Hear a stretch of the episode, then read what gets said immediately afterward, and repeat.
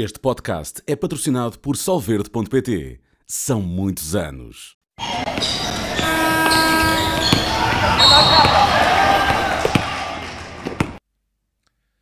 Muito boa tarde, sejam bem-vindos a mais um episódio do podcast da NBA na Sport TV, o último do ano de 2023. O meu nome é Pedro Oliveira, hoje tenho comigo dois companheiros de longa data, o Miguel Minhava e o Diogo Carreira, uh, num episódio um, onde vamos falar de, de, de, vários temas, começando por um bem atual, que é um, os rumores sobre algumas trocas. Estamos numa altura onde existem várias trocas na NBA, ou pelo menos as equipas começam-se a movimentar nesse sentido, e, nesse, e nesse, nessa lógica lançámos uma sondagem uh, lá para casa, um, que estamos aqui a, a ver neste momento.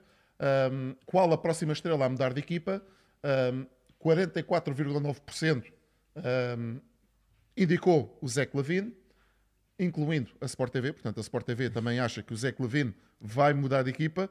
Uh, 26,9% o Kevin Durant, Laurie Markkanen com 19,2% e o Deontay Murray com 9%. Antes de, antes de passarmos aqui para o tema em si, uh, Miguel, quem é que achas que é a próxima estrela a mudar de, de ares? Pois, nós aqui pomos a hipótese até de ser os quatro. Sabemos qual era a próxima. Portanto, Exatamente. A partida vai mais rápido. Uh, parece que, ou seja, a lógica até pode apontar para o Zé Clavine, mas parece que o mercado ainda não está a dar aquilo que os Bulls acham que ele vale. Pelo menos são essas últimas notícias. O jogador, curiosamente, que agora tem sido falado com maior insistência é o Dejon Murray, que está ali só com 9%. Portanto, nós aqui falámos quatro nomes que, são, que têm estado no, nas bocas do mundo. Qual é que vai ser o primeiro? Se calhar o Zé Clavine seria, mas a não ser que os Bulls se acalmem com as exigências. Sim. O Avalanche acha que é, já lá vamos, já lá vamos, já lá vamos falar sobre isso. Uma carrinha de novo lugar cheio. eu muito rápido, eu votei no Zé Levine, mas eu posso é brincar um bocadinho a dizer que o próximo a pedir para ser trocado, se calhar é mesmo o Kevin Durant. Oh, e também já lá vou daqui exatamente, a pouco. eu também acho que é o mais fácil. Esta saber já não pediu. Já não pediu, não é? Sim, resta saber. Já, eh, já sabemos Mas é vou é falar nisso mais logo, mas vou defendê-lo também um bocadinho. Vais defendê-lo? Ok, sim, então sim. Vamos, estar, vamos esperar por isso. também pode ser nenhum destas estrelas, como é lógico, mas eu vou pegar aqui no Zé Levine, porque também foi o meu voto uh, pessoal. Um, e os rumores uh, da troca do Zé Levine, uh, portanto, é, é, por onde eu vou pegar. Um, existem, um, portanto, na, vários rumores ligados aqui à figura do Zé Levine, entre elas os Lakers, entre elas os Sixers, entre elas Toronto, também se fala bastante sobre, sobre a possibilidade de quererem o, o Zé Levine.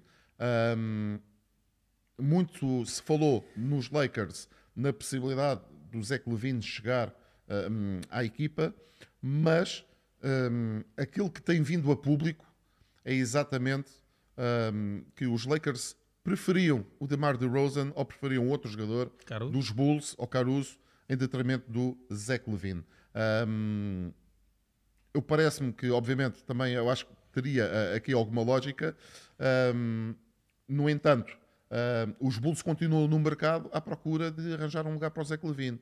Por razões muito simples. Deixou de jogar, os resultados da equipa melhoraram, melhoraram uh, e ele ainda tem algum valor de mercado. Não tem um contrato assim tão convidativo quanto isso que permita fazer uma troca rápida ou pelo menos que hajam assim tantos interessados quanto isso.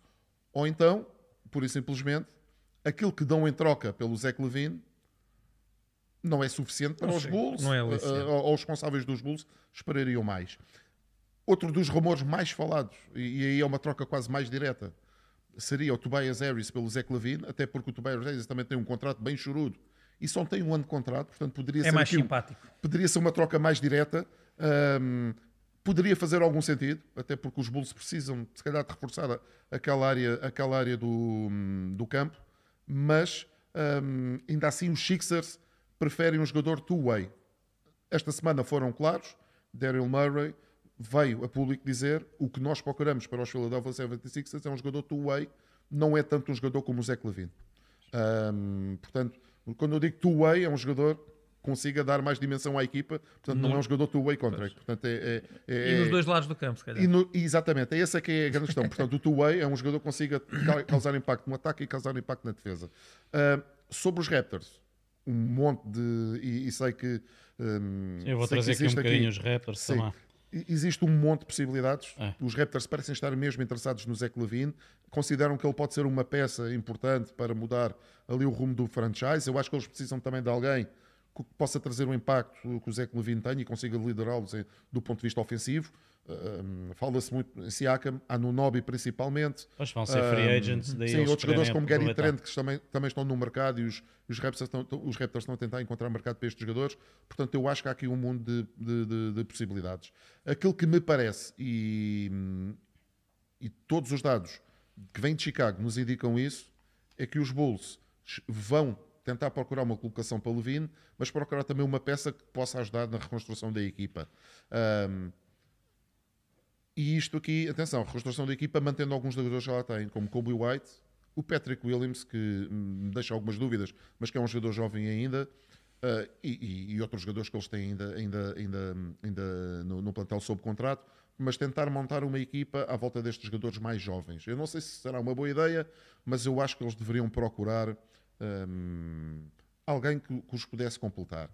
Um, com, este, com este tema, eu, uh, nós fizemos aqui todos um exercício e cada um vai falar um pouco sobre, sobre um rumor e vai dar aqui uma, uma proposta. A minha proposta de troca para os Bulls e tentei fazer uma proposta de troca que fizesse sentido. Atenção, uh, há muitas propostas que são realistas, outras são mais, são mais, um, são mais irrealistas. Esta parece-me ser aqui uma boa proposta. E a proposta faz, faz sentido para as duas equipas, para os Bulls e para os Knicks. Uh, os Knicks receberiam o Zach Levine e o André Drummond, até porque eles precisam de um jogador interior um, agora. Sendo que o André Drummond tem ali um ano de contrato, tem ali um, vem uma, vem uma, uma joga. Vem de uma joga muito boa. E se calhar agora não faça, não faça, talvez não seja uma moeda que os Bulls queiram dar como troca, mas um, é um jogador que faria sentido no, nos Knicks.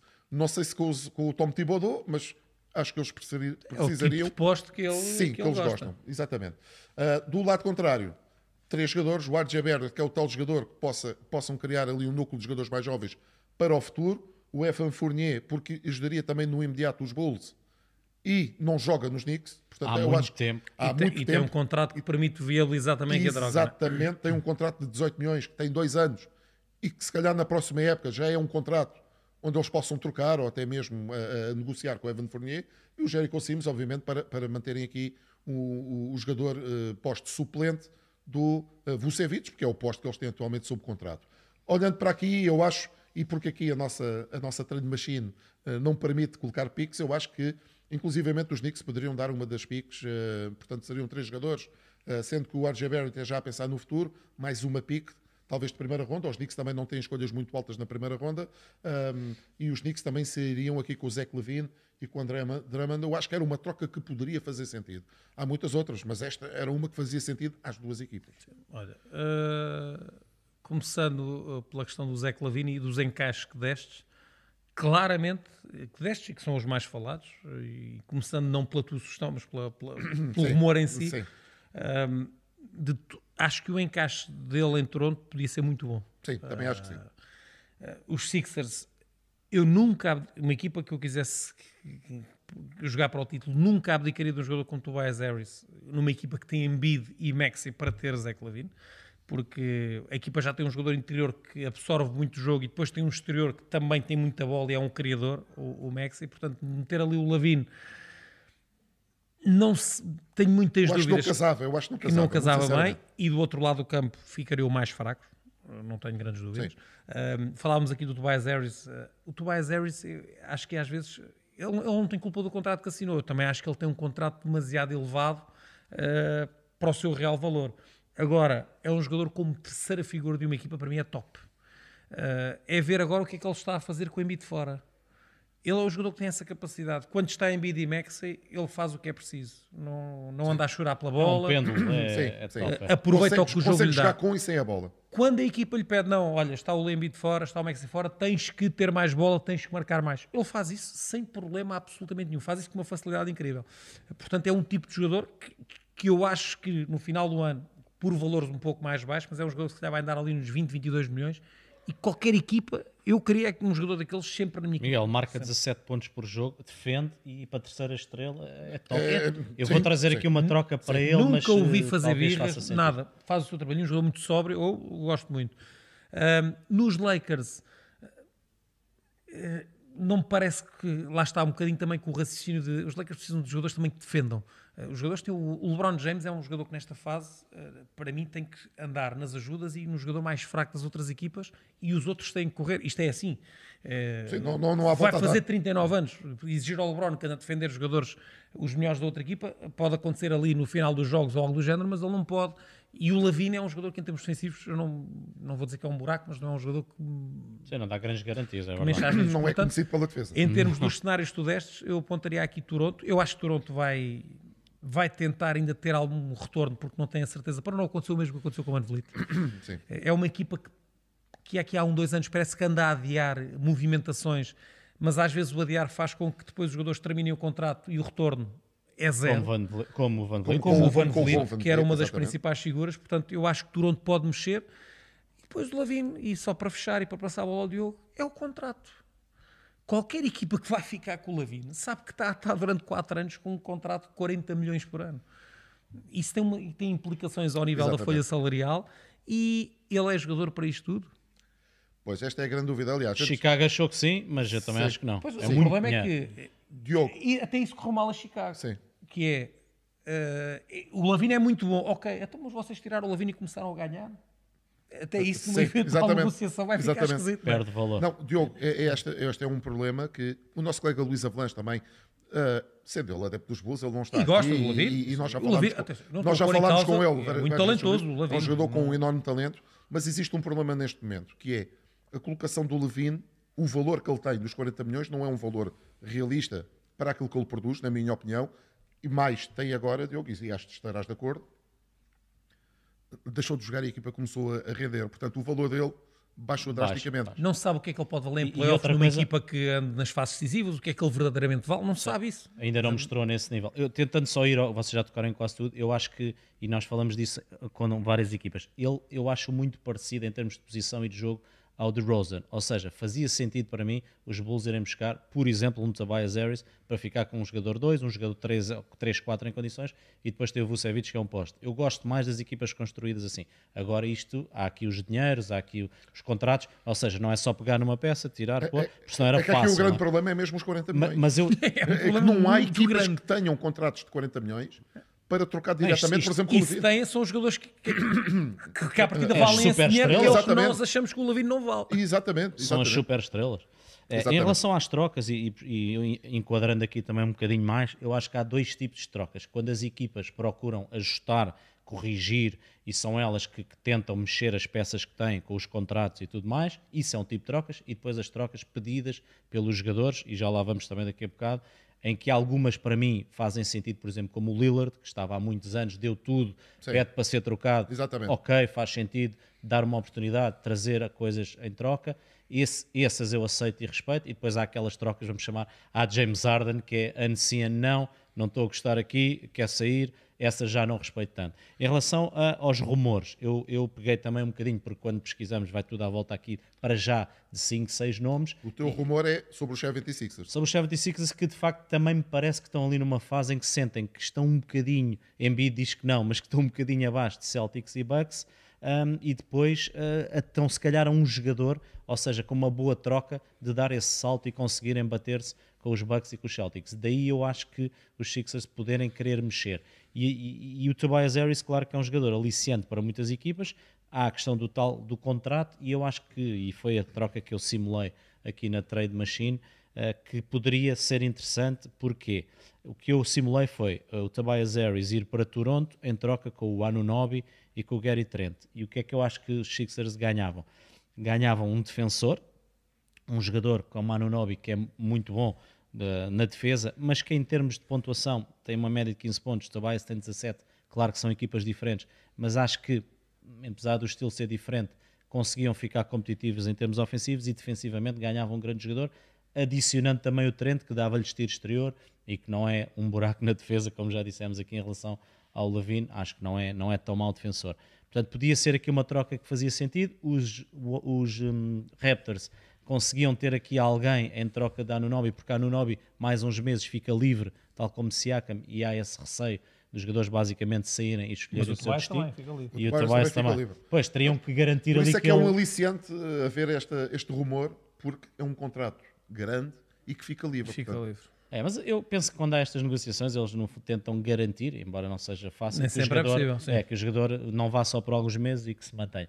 Mas era uma troca, eu fiz várias e, e- e que não eram possíveis por causa do dinheiro, esta em termos financeiros dava, mas lá está, acho que, e como o Miguel disse, uma equipa como os Sixers que está bem, mexer é arriscado. Aqui eu achei menos arriscado porque há no Nobi, eu sei que vocês também gostam, e é um excelente defensor, alguém competente, e aqui ainda adicionavam um E é outro o jogador. nome que tem estado sistematicamente. Sim. É, ele e Siakam. E Siakam. Mas porque Toronto parece-me que quer reconstruir e faz sentido e portanto eh, pode o ser Scotty Barnes, que parece ser a peça. Exatamente. para construir central, à volta. é? E- Eles e- são os últimos resistentes da equipa do Sim. título. Enfim. Atenção, há no Nobi, tem aqui o, o- tem dois anos de contrato, tem um contrato apetecível para, para aquilo que ele produz e seguramente quando for a renovação dele Vai, vai. vai aumentar. Vai- vai ter mais portanto, uns dólares em cima. Tem que encontrar ali um sítio, um- uma equipa onde, onde lhe Mas é também um jogador quer. que não precisa assim tanto da bola.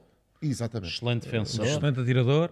Eu estou a pensar, por exemplo, os Sixers para terem homens para defender o- o- os Giannis da vida, os, os Browns, os Tatums, Anunobi de Anunobi. encaixava Aliás, todas as equipas precisariam do Anunobi. Por outro Mas, lado, também, só como o um. Miguel disse, o Tobias Harris perder um jogador destes também me faz alguma questão. eu nesta fase, até porque a- partir de certa altura, o grande problema do Tobias foi o contrato que ele tinha. Agora está a chegar ao fim. Quer dizer, agora já não é um problema para a equipa que o tem. Vai ser difícil manter estes valores, apesar do, do valor Eu, que tem. eu acho que ele vai acabar por baixar para os 22, 23, se calhar um contrato de 4, 5 anos, que não é um contrato, Sim, vai sim, dar sim, 100 sim. milhões ou algo do género. A gente já fala de milhões como quem É, fala de questões. é- Pronto, ah, faz um contratozinho, ganha mais 100, 100 Vai milhões de baixar dólares para 100 ou- milhões. Exatamente, Sim, 4 coisa anos, pouca, 25 coisa milhões, pouca. pronto. Ah, eu acho que, ele vai, acho que vai acabar por fazer isso. Acho que, aliás, com o dinheiro que ele já meteu ao bolso, eu acho que ele depois vai querer estar numa equipa. É um jogador que ainda não foi Vai campeão. olhar para a parte Possa ser um contender, exatamente. Ou seja, não claro. ganho 30, ganho 25 ou Exatamente. 24, mas estou numa equipa que me permite dar aqui outra, outra, outra projeção, outra, outra ambição, e lá está, e com muito dinheiro na mesma, não deixa de ser. Sim. Eh, muito dinheiro pode fazer até mais anos de contrato com menos dinheiro e garantir também aqui Se calhar o Anino- Anunobi, em sentido inverso, Sim, vai poder é- pedir um bocadinho mais. Eu não sei se o Pedro ainda quer 18. falar da- daqui desta troca.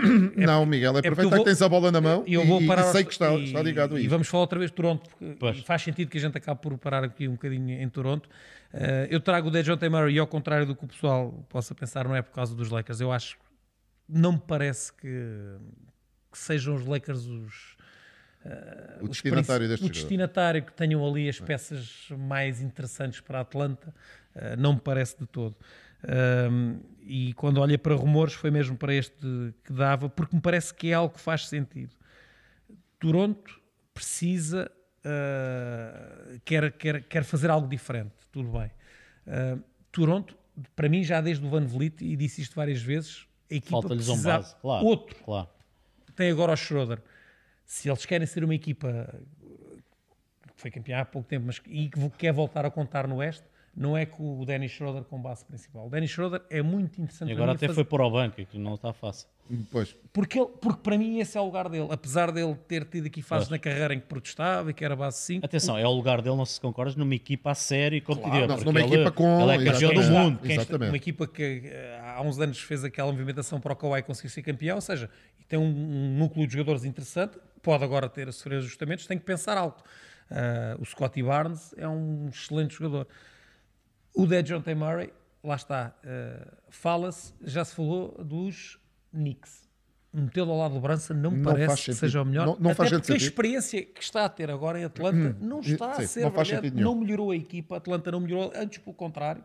A Atlanta neste momento é uma equipa que conta menos do que contava antes dele ter ido para lá. E na altura falámos, não parecia. Às vezes até pode correr bem, mas não é o encaixe certo. Está lá um base. Está eu acho, que eu acho que na teoria foi bem pensado, mas depois. eh, havia sei mu- se na teoria existiu- foi bem pensado. eu- eu porque não o Trae ia para Ou, ou pelo menos a muito- justificação Consome- dada foi Sim, uma boa claro, justificação. Claro. Ah, olhando para o, para o perfil de John Murray e aquilo que se tem falado, eu acho que em Toronto era colher uma luva. Ah, Uma equipa que tivesse de John Murray, Scotty Barnes e depois lá está, se não é para ficar com o Siakam, ir buscar mais um, dois jogadores de valor, já garantem ali um núcleo. Tem o Potel, portanto, ficaria com base, com extremo, com poste. Ah, o Potel também é um jogador muito interessante se estiver bem rodeado. Ahm, portanto, eu acho que, que o Murray, de tudo aquilo que se tem falado, aquilo que eu mais gostei em- e acho que resultaria bem, lá está, Atlanta, em vez de ter o DeJounte Murray, não ter o Siakam, não cabe muito melhor, por exemplo, Sim. numa eventual Sim. troca. Acho que encaixa muito Acho que melhor faz muito mais sentido. para uns E para outros, há- temos tido aqui algumas trocas, não têm sido todas. Falar, eh, a mais evidente é a do Sabonis com o Halliburton. Eh, uns não gostam, mas aquilo fez sentido para as duas equipas. As duas equipas melhoraram, ficaram mais lógicas, ficaram com base, com um poste. Um, um- havia um excedente de talento numa posição e havia um excedente de talento E ficou na, muito mais. posição. E eu acho que, olhando para os cenários do Dejounte Murray, acho que ele. Os Lakers também. atenção, os Lakers, eu acho que ele também caberia. A questão de eu não ter falar aqui dos Lakers, é- acho que o retorno dos Lakers não é tão bom como pode ser o Toronto. sim. É mais por aí. Eu acho que os Os jogadores. Lak- ele é. cabia muito bem nos Lakers. atenção. Eu acho que os Ah, jogadores os que. Lakers os- têm jogadores para dar. A questão é que se dão muito, depois também acaba para a troca Pois, não eh, ser favorável. Teriam que ir para o Reeves, para, para a escolha Sim, de draft pois. de quem, e eventualmente para o Hashimura, que ontem fez mais um grande jogo. E, Sim. e não sei se depois não deve não haver. Acho que das trocas disponíveis, acho que com Toronto, acho que era na. Eu, ao contrário de vocês, não fiz depois um cenário de troca, eh, olhei para outra equipa, é para, para a equipa de Oklahoma, que na minha opinião está eh, ali um bocadinho. É um jogador. E eu já não sei se isto é uma questão de, de finca-pé, se o que é. Está à vista de toda a gente que eles precisam de um jogador interior. Eh, eles estão no, no, eles no playoff podem apanhar Denver, Nikola Jokic, os Lakers, Anthony Davis. Eh, os Minnesota Timberwolves neste momento lideram. Eh, escolham. dois. Três, o Nas Reed. Foi. Eh, ou seja, o- os Lakers agora, o último jogo ganharam o Colombo, o Anthony Davis fez o que quis, porque eles não têm ninguém que sequer consiga chatear um Falta-lhes bocadinho. o peso e estatura, é verdade. Pensei aqui um bocadinho, obviamente há muitas soluções, principalmente, e aqui não entra, o Pedro os- disse, O não há, tem muitas soluções. atenção. não há a questão uh, dos, uh, das piques aqui na, na Train Machine, mas eles têm um caminhão de escolhas. O que é que eu pensei? Ora, se eles têm um caminhão de escolhas, têm jogadores novos, quem é que anda aqui também um bocadinho à procura da reconstrução? Washington Wizards. O Gafford está a fazer uma época tremenda. Jogador que não precisa de bola. Defensor. Bom ressaltador. Uh, fiz aqui esta simulação de troca com o Treyman, com o Kenrich Williams, eventualmente até uma escolha de draft. O contrato do Gafford é muito simpático. É um jogador que, Bastante, bastante. uh, 12 milhões, não é? 12, 13, 14. Tem 25 anos. Ou seja, este, o Gafford nos próximos, este ano e mais os outros dois, é, é, é quase dado para E serve o propósito do Standard. Tem uma equipa jovem. É, ou seja, acho que encaixava muito bem e acho que se a equipa, eh, que já está muito bem, já está no nível altíssimo, se der aqui este passezinho e não vão, não tem que abdicar de grande coisa, escolhas, eu acho que eles não vão conseguir escolher tanta gente porque senão têm que fazer dois plantéis, portanto tem aqui as ferramentas todas para, sem mexer muito na lógica da equipa, ir, eu na altura cheguei a dizer até do Nemias, era uma equipa que não tinha um posto, eles precisam de, um jogador interior diferente, há momentos do jogo que vai pedir e que já lhes tem pedido e eles não têm tido esse jogador. Portanto, deixo aqui esta, esta sugestão. Acho que o Oklahoma pode, se não for o Gafford, seja outro, mas olhar aqui para um jogador interior. Sim, e os, o Standard tem vários jogadores destes, jovens, jogadores de. de- Nem tem espaço para todos, Sim, quer? sim, de papel, portanto, que cumprem o seu papel, portanto, jogadores de rotação ou de jogadores com, com papel específico e dando uma pique, adiciona valor à troca. Ou seja, os Wizards, muito possivelmente, É o que eles querem para a partida, não é? Querem, Exatamente. querem, querem portanto, ou seja, construir. ganham jogadores jovens que, se podem manter no futuro na equipa e ainda ganham mais uma pique com possibilidade de adicionar valor Há outra hipótese, à- à Detroit equipa também. está cheio de postos, Sim, sim. arriscar um Wiseman, que é um jogador que não está aqui em segurança não me acredito Fala-se muito no Isaiah Stewart também sair. Isaiah Ah, ah, Stewart, ah, ah, enfim. Pronto, deixei aqui esta, esta sugestão. Isto agora até fevereiro ainda vamos certamente É verdade. nestas edições falar mais Vai mexer, trocas. vai. Então vamos eh, passar aos altos e baixos da semana e vamos começar por ti, Diogo, eh, e por uma cara bem conhecida. Olha, para mim foi fácil trazer o alto da semana. Eu escolhi Luca Doncic, eh, ainda por cima passámos todos o Natal com ele e ele a dar ali um festival aos Phoenix Suns, que é uma equipa que ele gosta muito. Foram só 50 pontos, mas trouxe aqui alguns dados. E o Booker. Também pois, mas o Booker, por acaso, não tinha visto eh, uma, a dar-lhe os parabéns ali pela filha tem em jogo e ele, thank you, thank you. E a Pois, seguir, mas- e a seguir toma lá cinquentinho. Mudou-lhe as fraldas. O, o Don Cic trouxe aqui, o pessoal está farto de conhecer o Don Cic, mas para quem acompanha um bocadinho menos, fui buscar aqui alguns dados dele, porque de facto impressiona e de que maneira. Portanto, ele entra em 2018 na Liga com a PIC 3, eh, houve duas equipas que, que se distraíram, está na quinta temporada, mas tem 24 anos. Foi rookie do ano em 2019 e este ano apresenta as módicas médias de 33,7 pontos por jogo, 8,4 ressaltos e 9,2 assistências. Chegou recentemente aos 10 mil pontos, mais rápido que ele, só um senhor, que é o, o 23, que vocês conhecem, eh, o Michael Jordan. Não é o Andrew Wiggins? De, de, não, de carreira, um, ele tem média eh, nestas 5 épocas de 28 pontos, melhor que ele, só o Michael Jordan com 30 e o Will Chamberlain também com 30,07. Portanto, antes de vir para aqui, e é por isso que eu acho que e, e há jogadores que demoram a ter impacto na liga, chegam muito jovens, ele já tinha sido MVP da ACB, MVP da Euroliga, três vezes campeão em Espanha, campeão da Euroliga, MVP da Euroliga, campeão europeu pela Eslovénia. Portanto, é este rookie que aparece aqui, mas de facto, nem sei, não sei qual é a vossa ideia, mas o impacto tão grande. Eu não, confesso que não esperava este tiro exterior tão afinado, esta facilidade de controlar o jogo todo. Aqui a única nota um bocadinho mais negativa, eu sei que trouxe como alto, é aquele feitiozinho dele, mas eh, enfim, até isso ele pode refinar. Olha, mas ele aqui neste vídeo aparece muitas vezes a sorrir, portanto não é mau. É, Ele tem sorrido muitas vezes, porque quando a coisa lhe corre bem, corre muitas vezes. E assim um facto, bocadinho de ele- gozo, às vezes. Mas se refila muito com os árbitros. Mas é engraçado como hoje em dia, se calhar os dois melhores jogadores da liga, Jokic e Doncic, olhamos para eles e, e nem parecem, não é? Atletas, não parecem. E Doncic é uma máquina, um QI basquetebolístico enorme e tem feito números inacreditáveis e, portanto, para mim foi fácil escolhê-lo como o meu alto da semana. Uh, para mim está a jogar a, a ritmo MVP. O que achas? Não? Sim, acho que sim. Acho que se a equipa mantiver aqui um, um registro médio, alto, acho que vamos ter que meter o nome do, do Luca Doncic na, na corrida, não, não tenho grandes dúvidas. Uh, desde que a equipa se mantenha ali, se calhar quarto, quinta, por ali. Uh, acho que se baixar muito, se calhar já não, não faz Mas em sentido. relação a isso, não sei o que é que vocês acham. Eu acho que ele é daqueles que mais um, dois anos aqui, Vai ter se, que- se a coisa não se der, vai começar a achar que é também não é por aqui. Não, e no final e eu tenho pedir aqui troca uma. ou algo do género. É, no final Portanto, tenho aqui algo para mostrar que as pode ser coisas, dica. as coisas não têm corrido mal. Continuo a achar que o Kyrie não seria o jogador ideal também para estar com ele, mas uh, o que é certo é que a equipa está, está bem. Eu acho que não chega ainda, mas ele pelo menos tem que sentir que está perto. E acho que para já uh, a equipa melhorou muito em relação ao ano passado. O ano passado nem ao play-in foi, portanto pode ser aqui um bom sinal. Melhorou porque o Curry não tem jogado. também, também. Diogo, e o baixo desta semana? Olha, o baixo, uh, já falei aqui um bocadinho, o Kevin Durant anda insatisfeito. Anda insatisfeito em Phoenix. Essa é uma novidade? Uh, é assim, e é aí que eu disse há bocado que ia defendê-lo. Uh, o Kevin Durant vai para Phoenix uh, com a ideia de ganhar já. Uma equipa que tinha ido à final há algum tempo, uma equipa que parecia forte e era, mas que de facto quis mexer Só e mexeu coisa, muito. utilizando uma forma que tinha sido utilizada meses É o antes all-in.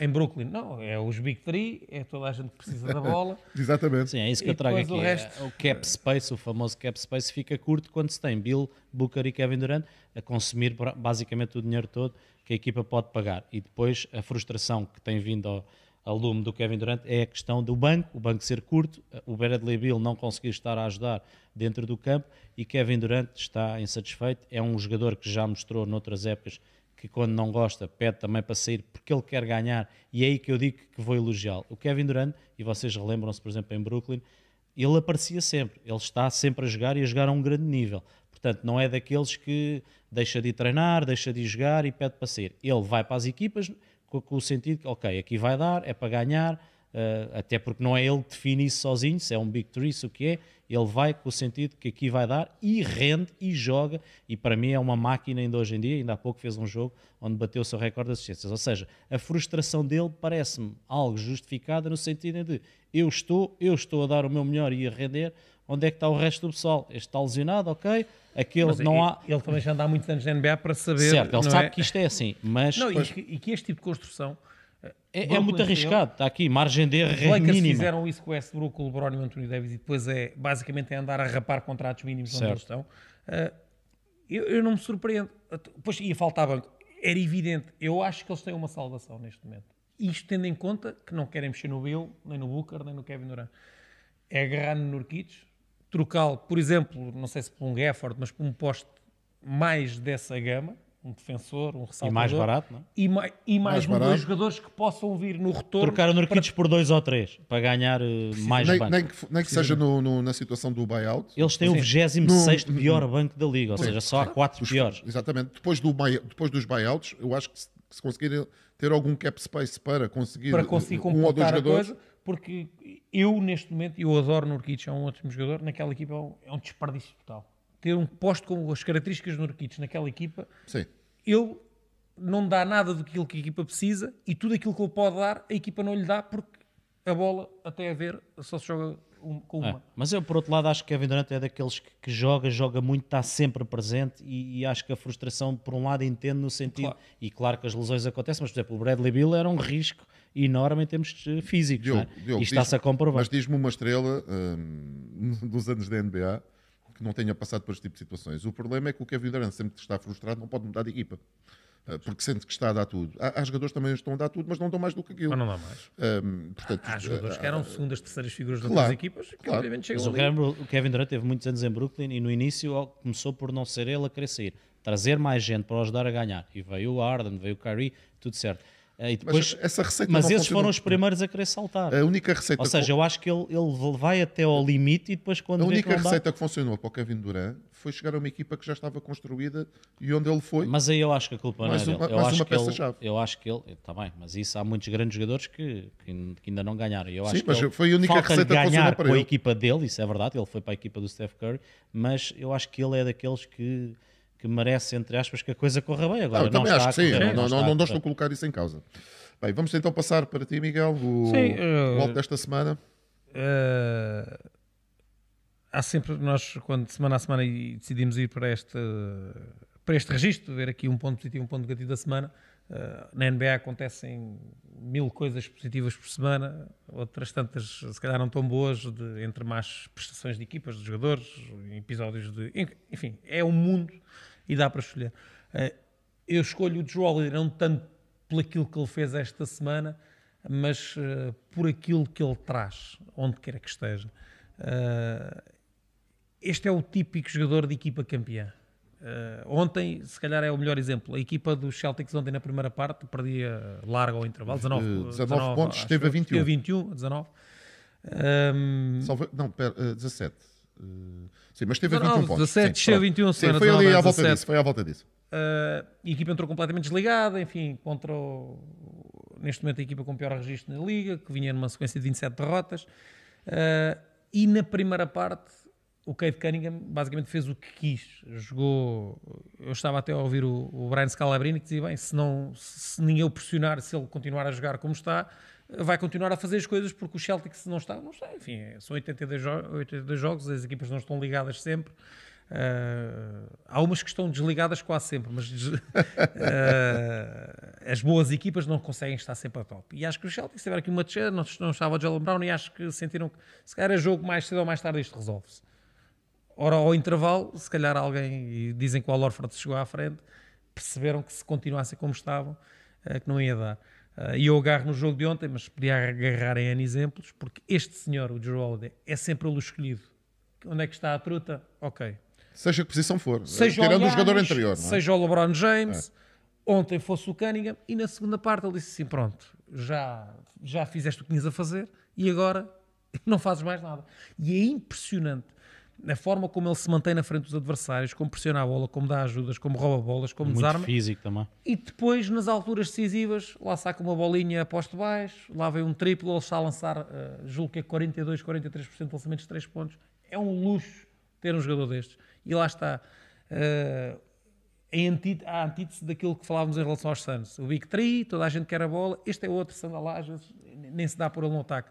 Mas tudo o resto que há para fazer no campo, ele faz e faz com nota altíssima. Sim, e tem uma bola decisiva a, a posto baixo com uma finta que tira, tira, tira a falta, marca dois pontos de uma altura Olha, decisiva. e nós estamos a falar uma aqui classe de... incrível. E às vezes em jogos que, não, que, que ele não está lá, mas quando chega à altura, ok, agora E, vem e a nós estamos a falar aqui de trocas, eu estou aqui a tentar puxar o filme. É das últimas trocas com nomes importantes que chegou e ganhou. Ele vai para Milwaukee, Milwaukee. e nesse ano ganha. E se vocês puxarem o filme atrás, nomes grandes, eh, e já falámos aqui de Kevin Durant e de muitos, que, tro que troquem de equipa e cheguem lá e ganham, não há muito. Não há muitos. E Este, este, acaba por ser um encaixe fácil para É, qualquer é, equipa. é verdade. A, a forma como ele está no campo, aquilo.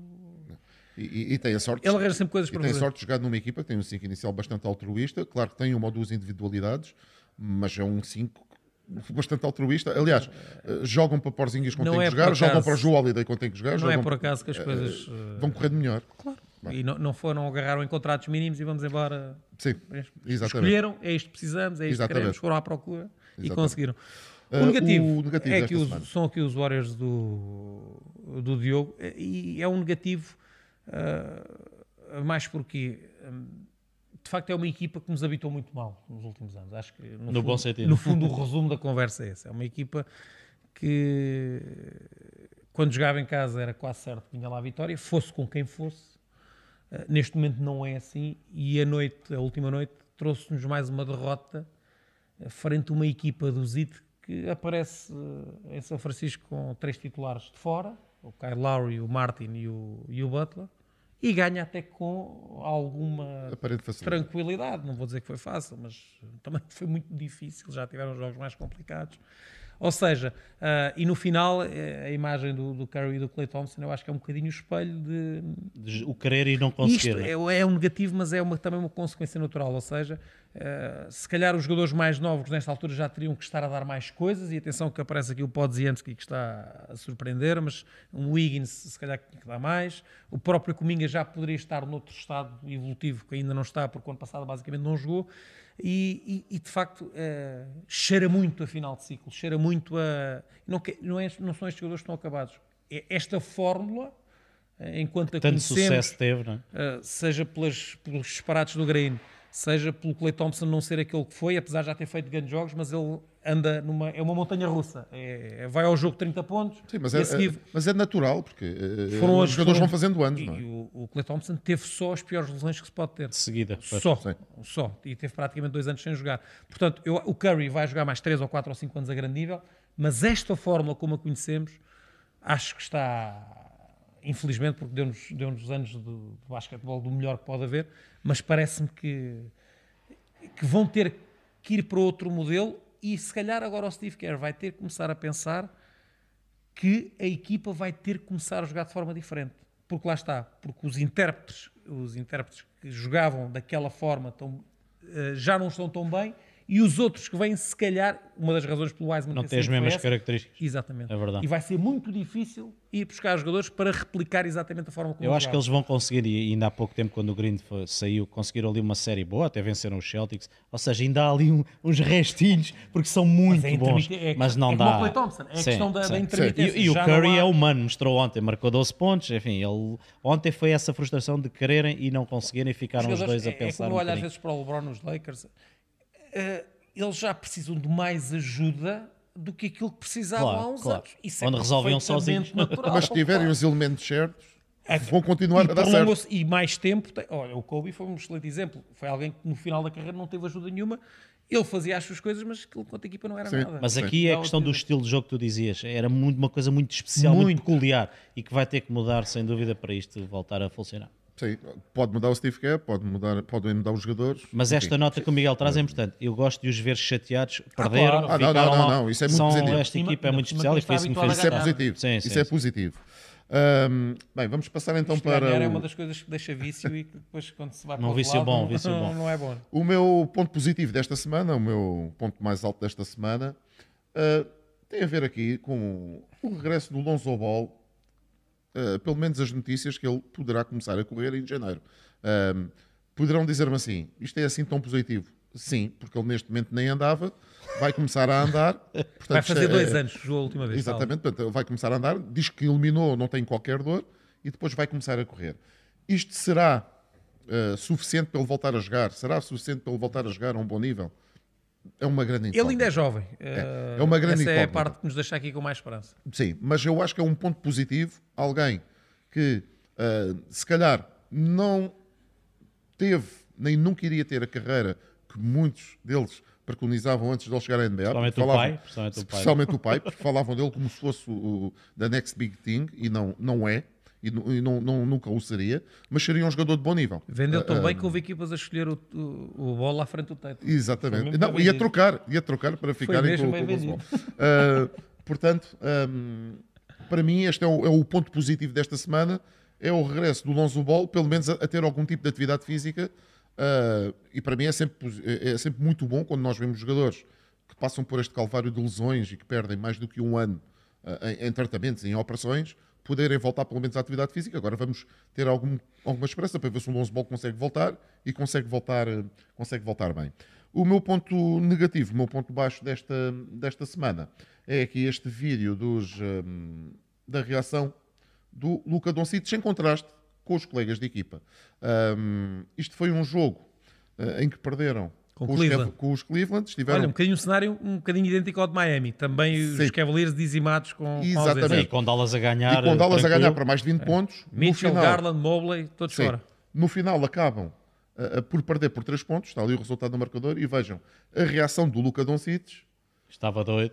uh, doido pela derrota e pela forma como perderam, e veja a reação do Grant Williams, uh, do resto da malta, está ali toda Derek bastante... Jones, Exatamente. É a mina que é bacana. Um, atenção, nós percebemos, uh, os jogadores são amigos uh, e têm amizades nas E estes outras vêem-se equipas, pouco, não é? São de têm uma boa conferências relação, vêem-se pouco, diferentes. são de conferências diferentes. E, Mas, e dirão os mais puristas, acabou o jogo, já não há nada a fazer. Uh, Exatamente, mas atenção, a forma como a equipa perde o jogo, uh, uh, uh, de- com, com- com- uma vitória no bolso e, e as- os Mavs a precisarem de manter este registro Era vitorioso para ganhar, para estarem lá em cima, este jogo era, era para ganhar, mais era em casa, mesmo com os Cavaliers completos, era um jogo para ganhar. Sim, sim. Uh, com Mais os Cavaliers sem- completamente dizimados. está? Uh, Lavert acho que sim. sim. já O Jared Allen fez uma joga de 20 Sim. e tal ressaltos. Ah, ah, agora, ah, aqui o grande problema é realmente ver o contraste. E se calhar por isso é que nós dizemos, e muito bem, que o Don Cites não é igual aos outros. E na equipa dele seguramente não é, por muito competitivos sejam os Será que colegas isto não dele. era de uma última falta, uma coisa assim? ah, podia ser, podia ser, mas pela reação não, porque ele não está a correr para os é árbitros, da está, derrota, ele está bem. mesmo frustrado. Acho bem. Ah, vamos então passar para a rúbrica semanal, e a rúbrica desta semana... Hoje, passando aqui direitos de autor, é da Biggest Loser. Ou seja, era um programa da televisão, aqui não vai ser para perder peso. Se bem que há aqui jogadores que se calhar podiam perder peso também. muito, muito se tem falado e ontem esteve ali quase, quase para, para ser interrompida. Eu, eu ia manter na mesma esta, esta, esta rubrica, nós tínhamos falado entre nós, mesmo que os Pistons ontem tivessem ganho, eh, seria de facto uma vitória frente a uma equipa que ainda não Esteve perdeu quase, em casa. esteve quase, esteve quase. Foi após prolongamento que os Celtics eh, conseguiram este, este triunfo. Um, isto de perder não, não dá jeito nenhum, é uma chatice, e 28 vezes seguidas eh, é pior. Se- ainda há um registro que é, julgo que 5,50 se adicionarmos. Sim, mas se não é 5,50 é algo muito É semelhante algo a muito isso. parecido se andarmos para trás, mas ok, vamos olhar aqui apenas, que é uma coisa pouca, para as 28 derrotas seguidas dos Pistons. Uma equipa que começou com duas vitórias e uma derrota a temporada, portanto, nos primeiros três jogos tinha um registro até positivo, mas depois eh, seguiu-se uma desgraça. A equipa ontem mostrou que se calhar não é tão má, eh, e nós tínhamos esta discussão e eh, numa da- da- das últimas transmissões em, em que estive, eh, lançou-se essa questão e, e havia quem dissesse, não, mas eh, eles também são muito fracos. E eu disse, ok, mas na minha opinião não há nenhuma equipa na NBA que justifique perder 28 jogos. Ou seja, mesmo os Spurs, porque são tantos jogos, há jogos contra equipas que têm jogadores que estão lesionados, demos agora o exemplo. Há sempre ali uma janela de oportunidade. Há um dia que Há um toda a jogo- gente está a marcar. Claro, claro. Eh, enfim, não é normal perder 28 jogos seguidos, mesmo para os Pistons. E eles ontem mostraram que, de facto, não são melhores que os Celtics, nem nada disso, mas que se tivessem tido esta prestação frente a outras equipas, já teriam Ah, interrompido esta, esta, esta sequência. Um, falar dos Pistons um bocadinho, eu acho que há ali jogadores, Cunningham, o Duran, eh, que são jogadores para o futuro. O Ivy ontem até fez um bom jogo, é um jogador que me deixa algumas dúvidas. Não, é um excelente atleta, muito rápido, mas acho que lhe falta ali mais qualquer coisa. Eh, disse na altura eh, que o Sadiq Bey, se eu estranhei a forma como eles se desfizeram do Sadiq Bey, porque era um jogador até que, que encaixava, é, é um daqueles lhes que dava encaixa em pontos, qualquer lado, sim, é sim. defensor, é bom atirador, e saiu assim de uma forma um pouco estranha, sem, sem retorno para a equipa. Ahm, portanto, olhando para os Pistons, eu acho que isto não é assim tão mau. Não é brilhante, de facto não é brilhante, mas ahm, há aqui outra coisa que me preocupa, que é a questão do Monty Williams. Porque é um treinador que nós gostamos muito, mas é difícil um treinador sobreviver a isto. E, pela simples razão, não é tanto pelo registro que ele tem agora, é conseguir tirar a equipa disto. E depois, nós falamos disto muitas vezes, quem perde tantas vezes, um jogador que, que perde tantas vezes, à décima, à décima derrota seguida, começa a olhar para o treinador se calhar um bocadinho de lado, à décima quinta, um bocadinho Já mais, olha. à Sim. vigésima, já vamos com 28. Pois. E depois esta relação, e, e não estou a dizer que a culpa é do Monty Williams nem que é dos jogadores, mas a relação de confiança que se estabelece entre as partes, a certa altura começa aqui a, a quebrar.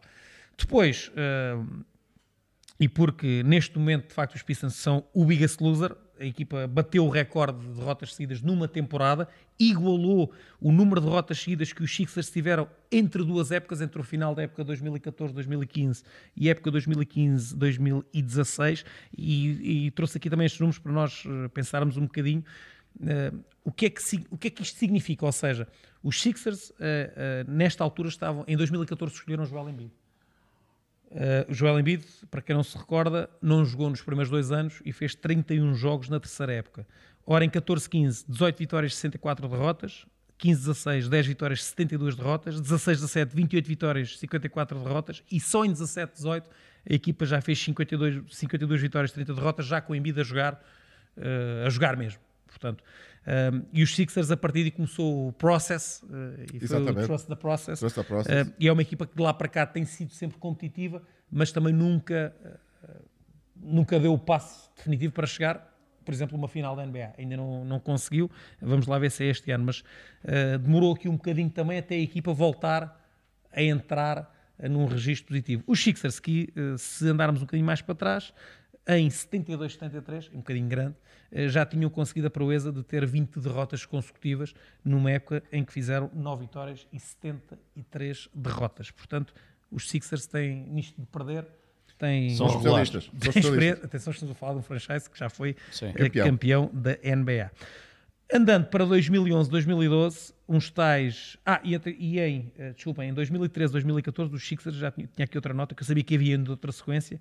Uh, antes da chegada de Embiid, tinham conseguido também 26 derrotas seguidas. Uh, e acabaram a época com 19 vitórias e 63 derrotas. Portanto, estiveram aqui anos em Filadélfia, em que a coisa. Tal travessia no deserto. Uh, foi bastante complicada. Em 2011, 2012, uns tais de Charlotte Bobcats conseguiram uh, a proeza das 23 derrotas seguidas no ano do lockout, em que houve apenas 66 jogos da época regular, terminaram a época com uh, 7 vitórias e 59 derrotas. os Charlotte Bobcats, que depois voltaram a ser Charlotte Hornets, e que até hoje tiveram ali uma outra presença no playoff, mas a coisa não tem sido fácil. Demorou. Portanto, já temos aqui duas perspectivas para os fãs dos Pistons.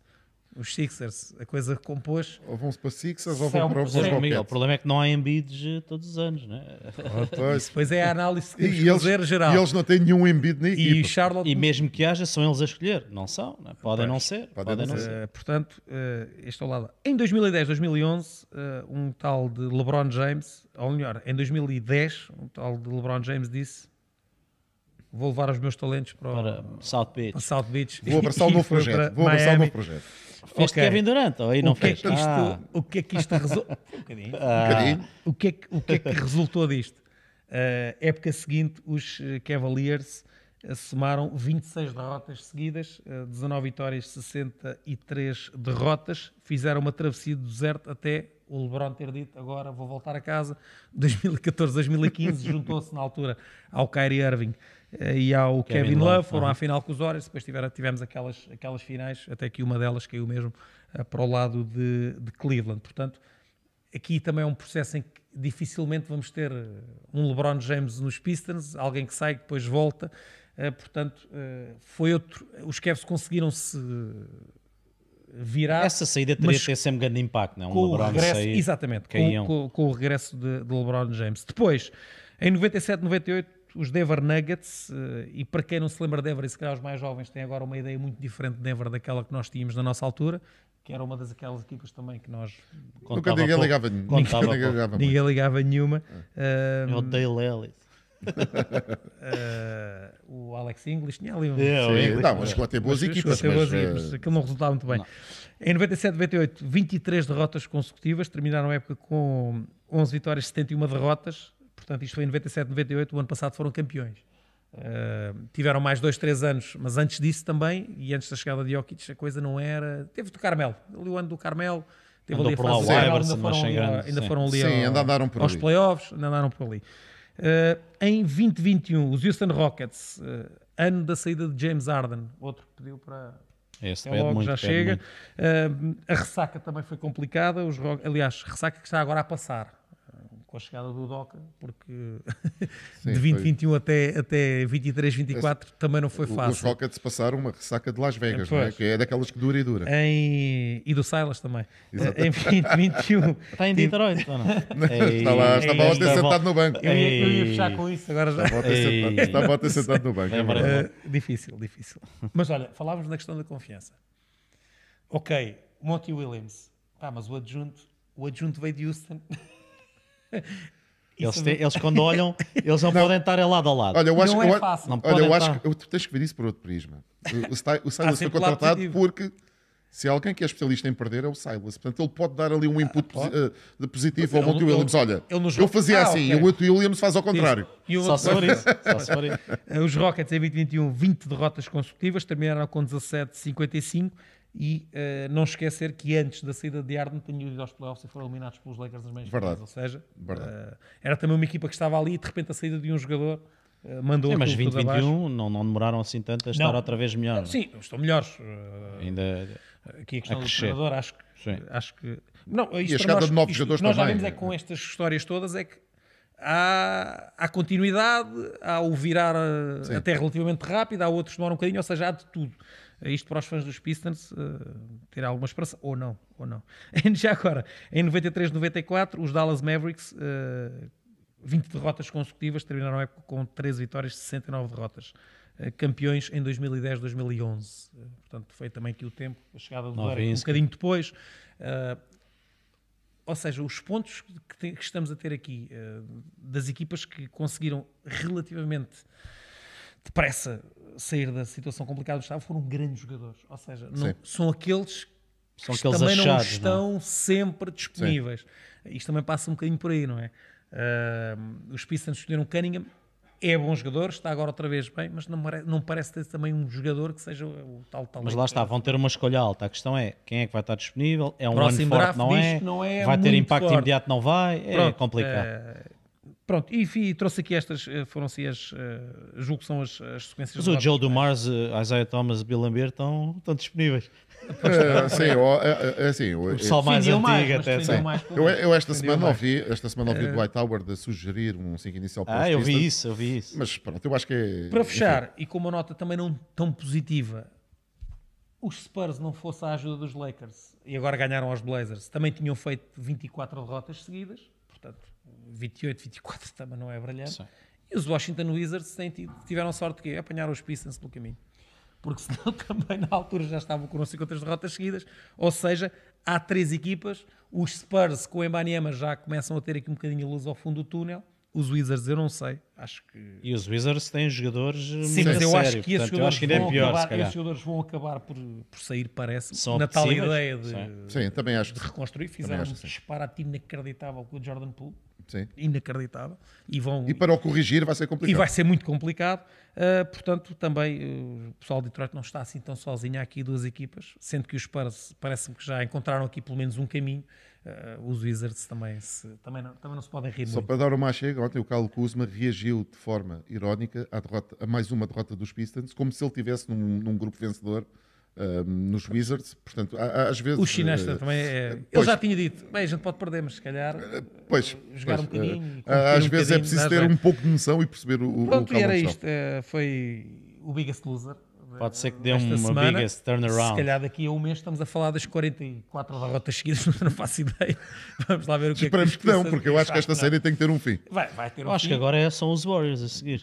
Uh, acho que vão jogar. Não. Não, não, não. Vão O jogar com os próximo jogo. Pistons. Uh, Ui, ui, Cuidado, ui, ui. Cuidado que eles estão, estão em Ah, forma. se tivermos de dar vida aos Pistons, Estão em forma. tranquilo, tranquilo. São as duas equipas que mais deram luta aos Celtics nos últimos tempos. Uh, vamos passar então ao tweet desta semana.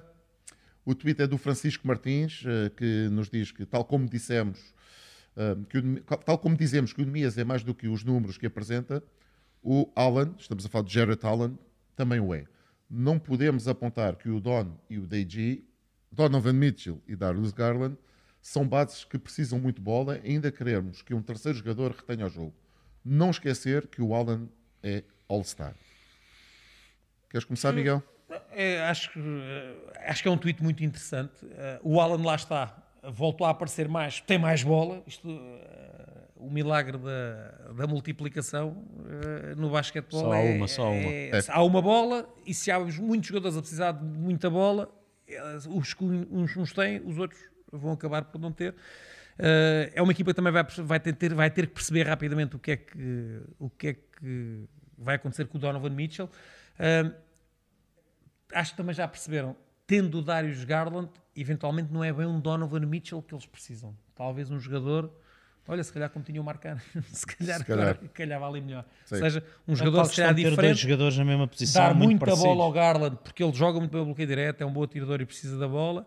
Eh, a questão dos encaixes faz toda a diferença. E no jogo atual, ainda por cima, acontece muitas vezes é o jogador que, que leva a bola para a frente, se é ele já, por si, um jogador, os outros andam ali e não tocam na bola.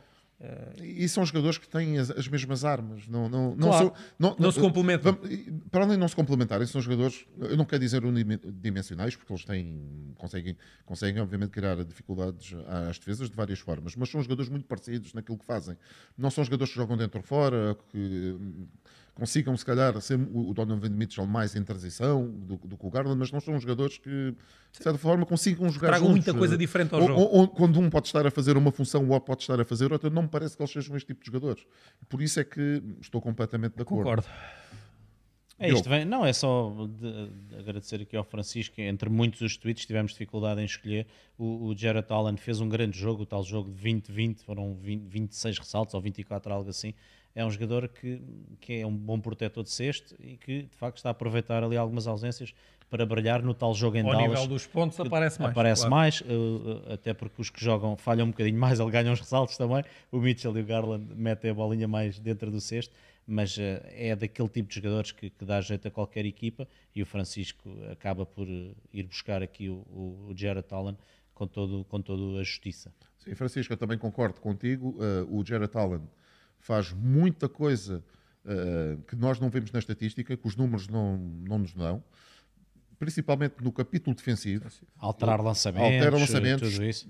é capaz de defender na- nas trocas defensivas com aquela estatura e com aquela envergadura, é, é- é fundamental. É capaz de estar nas trocas e ainda ir ganhar o ressalto defensivo, ou seja, tem capacidade Sim, sim, sim. De, de estar em, em cobrir a- a- uma área grande do campo. Pro também tem, é Um, muito móvel. Pro também tem, portanto, eu acho que ele é um jogador uh, que se especializou, muito bem na- naquele tipo de jogo e naquelas características que ele tem uh, e depois é consistente. É, é consistente. Não vemos ele a fazer grandes jogos, eh, às vezes vemos jogos mais bem conseguidos, também- mas também não vemos a fazer jogos muito Sim. pobres. Portanto, é um jogador consistente e eu acho que isso é, é- eu acho que é o mais importante aqui no Jared Talent e depois também complementa a equipa que tem, como é lógico. Vamos então, já estamos aqui mesmo na, na parte final, vamos então passar para os nossos buzzers. Hum, eu trago aqui um- uma curiosidade, normalmente eu gosto de trazer uma curiosidade nos buzzers. Uh, apanhei este, esta publicação na rede social X hum, que nos dizem que atualmente existem 41 jogadores da NBA com média superior a 20 pontos por jogo, quando em apenas em 2012 uh, existiam 12 jogadores acima dos 20 pontos por jogo. Uh, aqui este senhor, o Ben Steiner, que eu não conheço uh, pessoalmente, uh, uh, e apanhei aqui esta publicação que achei bastante curiosa, ele perguntou o que é que isto significa. Eu, para mim significa uma coisa, que o jogo está melhor. Uh, Está o jogo está rápido, melhor está- e tem, obviamente, Mais talento. tem, para bola além de ter mais talento, tem também alguma- al- algumas coisas diferentes. Em gente de curiosidade, há mais 8% de posses de bola do que em 2012, portanto, há mais posses de bola. A percentagem de lançamento aumentou 12% relativamente a 2012. Tal E talento, estamos a falar de uma no percentagem global, não estou a falar de 2 ou 3, não estou a falar de uma percentagem global, incluindo os lances livres. De 3 pontos, há mais 90% de lançamentos tentados, o que faz Só por com que também haja mais marcados. Só por aí. Só por aí se vê. E depois, o- a, a média de pontos por jogo global da NBA está acima de 20%. Portanto, o jogo é mais rápido, o jogo está diferente, os jogadores são mais, eh, são mais talentosos. Há mais talento. Eu acho que no geral. no- Mas defende-se mais ou geral, menos. Ninguém está a falar nisso. Ninguém Eu acho está, que se defende um Ah, ah, Diogo, bocadinho a partir do momento, a partir do momento em que também há mais posses de bola, também, Sim, mas- também dá a entender. é- também dá- os- mas eh, os pontos eram mais caros em 2012, eu acho. Eu acho. Olha, eu vou-te dar um. A fisicalidade do jogo. Há- Mas há aqui outro detalhe. eh, eh, eu Sim. concordo com isso. Sim. Concordo com isso. O jogo era mais físico, mas eh, lançava-se muito menos de três. Ia-se E muito esta é mais vezes debaixo Esta do é a grande diferença. Ou seja, muito mais, Mais contacto contactos, também. é é- verdade que, e mesmo as regras da NBA estão a defender muito mais Sim. o atacante. Isso aí também não há dúvida. Sim. Há No falta- fundo é um bocadinho disto tudo que Sim. falámos. É um bocadinho disto tudo, só como curiosidade, e porque eh, também me cruzei com este dado. O primeiro título dos Warriors na NBA, a eficiência ofensiva dos Warriors desse ano, e atenção, estamos a falar de uma equipa que mudou o jogo e toda a gente Sim, sim. andava maluca com, com, com- a forma como os Warriors jogavam. Neste momento, essa mesma eficiência ofensiva colocava-os no, no, no- no terço final da tabela atual da NBA. Portanto, o jogo mudou completamente. Portanto, nós temos que entender isto. É Para mim, está melhor, porque os jogadores também estão melhores. Claro. O- vamos então passar ao próximo buzzer. Olha, um jogo que nós tivemos a oportunidade de, de comentar, em que desde logo mostramos a nossa surpresa. Eh, os Nets estavam num back-to-back. À partida para o segundo jogo, depois de terem ganho em Detroit e na recepção aos Bucks, desde logo foi o Finney Smith, Cam Johnson, Nick Claxton, Dinwiddie, já disse? Não. Dinwiddie. Dinwiddie, uh, Finn Smith, Cam Johnson, Nick Claxton, pelo menos estes quatro Sim. Ficaram logo. Mais o Ben uh, Simmons, já, está estava, fora. e havia mais alguém. Uh, Lonnie Walker também de Sim, fora. Lonnie Walker, Portanto, a exatamente. equipa basicamente não tinha ninguém. Primeiro quarto, a equipa bate-se bem. O que é que foi estranho? Michael Bridges faz o primeiro quarto todo, não joga mais. Cam, Cam Thomas, primeiro quarto todo, não joga mais. Royce O'Neill, 10 minutos, não joga mais. Eu e o Pedro, durante o segundo quarto, dissemos bem, isto, ali nos 4, 5 minutos, não tarde eles vão voltar, não voltaram. Início da segunda parte, não voltaram, não jogaram mais. Uh, Atenção, com o jogo equilibrado. Jogo equilibrado, os Bucks só conseguem fugir eh, no último quarto em definitivo. Eh, Obviamente que os jogadores, os que não costumam ser utilizados, tiveram muito mérito nisso e jogaram muito bem. Mas depois veio a insatisfação do Michael Bridges dizer eu estou saudável, eu quero jogar. Isto parece-me evidente. O que é que isto denota? Que não, houve, não terá havido eventualmente aqui um acordo, ou, ou o treinador não explicou, ou se explicou, o jogador desde logo mostrou-se em desacordo, e se mostrou em desacordo das duas, três, ou jogava mais tempo ou não jogava mesmo. Pois. Um, e o Michael Bridges veio dizer algo que nós defendemos aqui muitas vezes. Se o jogador está bem fisicamente, se quer jogar, se é dos melhores jogadores da equipa, porque é que está limitado a jogar 12 E- minutos e- num jogo em que a equipa está Com bem ele e com em- os outros dois. a jogar em casa. Portanto, hum, muitas vezes temos aqui a questão: são os jogadores que não querem jogar, uh, são os treinadores. Neste caso, não há dúvidas. Pelo menos este queria estar dentro do campo e o treinador é que achou que ele não Já está melhor, pessoal. Já jogou um período. Já jogou um Antes período. nem equipava. Antes nem equipava. Sim, eu acho que foi para fugir, acho que foi fugir- para fugir ali à regra. E o mais curioso no meio disto tudo foi Jack Vaughn, no final da conferência de imprensa, que teve a declaração que colocaram o Michael Bridges em campo para ele manter a série de jogos a jogar, porque ele tem, tem Ou aquele recorde, tem aquele registro Claro. de jogos seguidos. E o, o Michael Bridges disse, foi, foi muito simples naquilo que disse. Se era para jogar eh, 12 minutos, eu Quer preferia jogar? não jogar. Boa. Preferia não jogar e o meu registro não interessa para Mas nada. como é evidente, e eu acho que isso, e, e se às vezes criticamos os jogadores, isto para mim é a postura certa. Uma coisa é ele dizer assim, não jogaste porque estiveste mal e eu não gostei do teu desempenho. Não, não foi nada Não disso. foi nada disso. Dos jogadores que estavam disponíveis, eventualmente até era o melhor. E acredito, se perguntasse ao Cam Thomas e ao Royce O'Neill, ele também tem um bocadinho mais de estatuto, vai mostrar a satisfação, mas os outros, eventualmente, pensaram exatamente igual. Sim. Vamos então finalizar com o teu buzzer, Diogo. Sim, trouxe aqui um jogador dos Warriors, não, não é por ser dos Warriors, mas o Podziemski eh, tem estado em destaque e ele, ele próprio fez esta publicação que eu achei muito curiosa e para vermos também, temos falado nisso em relação a anemias, como a vida dos jogadores muda e que os jogadores têm de facto trabalhar e manter-se preparados para as oportunidades. Ele diz que há dois anos, por esta altura, tinha tido 17 jogos em que basicamente não entrou, por escolha do treinador, Uh, e só jogava o tal expressão que nós não gostamos do garbage time, portanto ali no final de jogos. Há um ano não estava em nenhum plantel, há cinco meses toda a gente dizia que ele não prestava e agora é titular numa das equipas mais conhecidas da NBA e com todo o mérito, a render, a fazer bons jogos e é uma daquelas histórias inspiradoras e que eu quis trazer, não só porque é uma das coisas positivas que os Warriors ainda têm, mas acho que é um exemplo e há vários na liga, obviamente, e o Nemias é um deles, manteve-se sempre preparado para as oportunidades. Mais logo vamos ter jogo do Celtic, só relembrar isso também. Eu e Miguel vamos fazer Boston-Toronto, mas achei aqui eh, trazer o Podziemski, que tem todo o mérito, um jogador assim com um estilo muito peculiar, mas que é um grande jogador. Basicamente, tenham sonhos e trabalhem para, para os conseguir atingir. Exatamente. Uh, chegamos ao fim então do último episódio do podcast da NBA na Sport TV, o último de 2023, e por isso aproveitamos também para desejar um, Bom ano umas- um bom ano para toda a gente, Bom ano. que continue a acompanhar, obviamente, a NBA nos canais Sport TV. Nós voltamos em 2024.